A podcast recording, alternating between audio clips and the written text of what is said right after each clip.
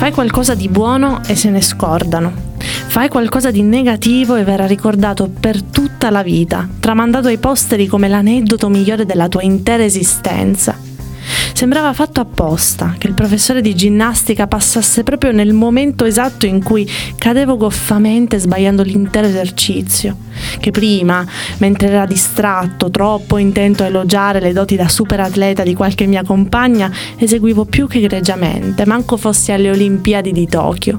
Io sono Irene e questa è Note di una ragazza paranoica.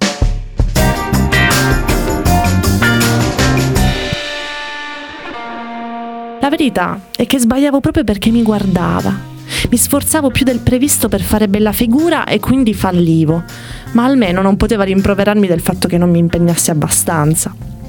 E se sbagliavo perché lui voleva che sbagliassi?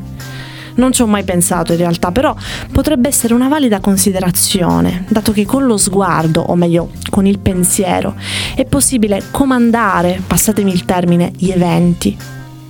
A questo proposito, alla domanda chi sei quando nessuno ti guarda? Quella domanda che appare scritta a mo' di slogan dietro la gigantesca e terribile rotonda di Dora a Torino. Io risponderei praticamente perfetta, un po' come Mary Poppins, ok, ma senza poteri magici, zucchero e ombrello volante. E quando mi si guarda, mi si punta gli occhi addosso che questo alone di perfezione si confonde con l'ansia da prestazione e che mi porta inesorabilmente a sbagliare.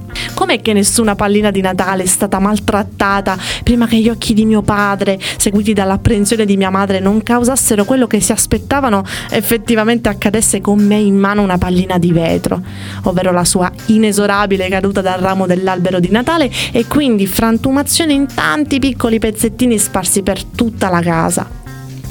Non sarebbe di certo diventata una poltiglia di vetro se avessero continuato a farsi fatti loro, al posto che inscenarsi nella loro testa quello che poi è accaduto e che ha trasformato quel Natale in tragedia a causa delle mie mani di burro, episodio che ha destinato la mia famiglia a sette lunghi anni di sfiga nera. Com'è che uno sguardo può condizionarci? Com'è che la paura di sbagliare ci porta in un modo o nell'altro a sbagliare? Proprio non riesco a rimanere indifferente all'ansia che mi assale quando devo fare qualcosa, o meglio, quando mi si osserva fare qualcosa.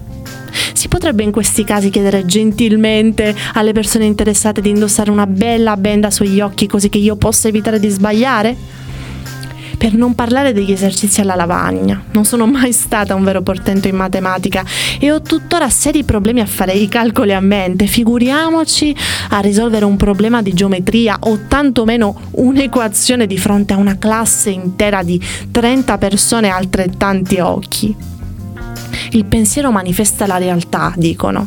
Temevo di sbagliare e puntualmente il risultato non corrispondeva a quello segnato sul libro ma sicuramente avranno sbagliato a scrivere, può capitare un errore di distrazione. Questa era la frase di autoconvincimento per eccellenza, la frase che ripuliva le coscienze dalla totale incapacità di risolvere uno stupido esercizio di matematica, che quasi sicuramente e in totale solitudine riuscivo egregiamente a far corrispondere al risultato riportato sul libro.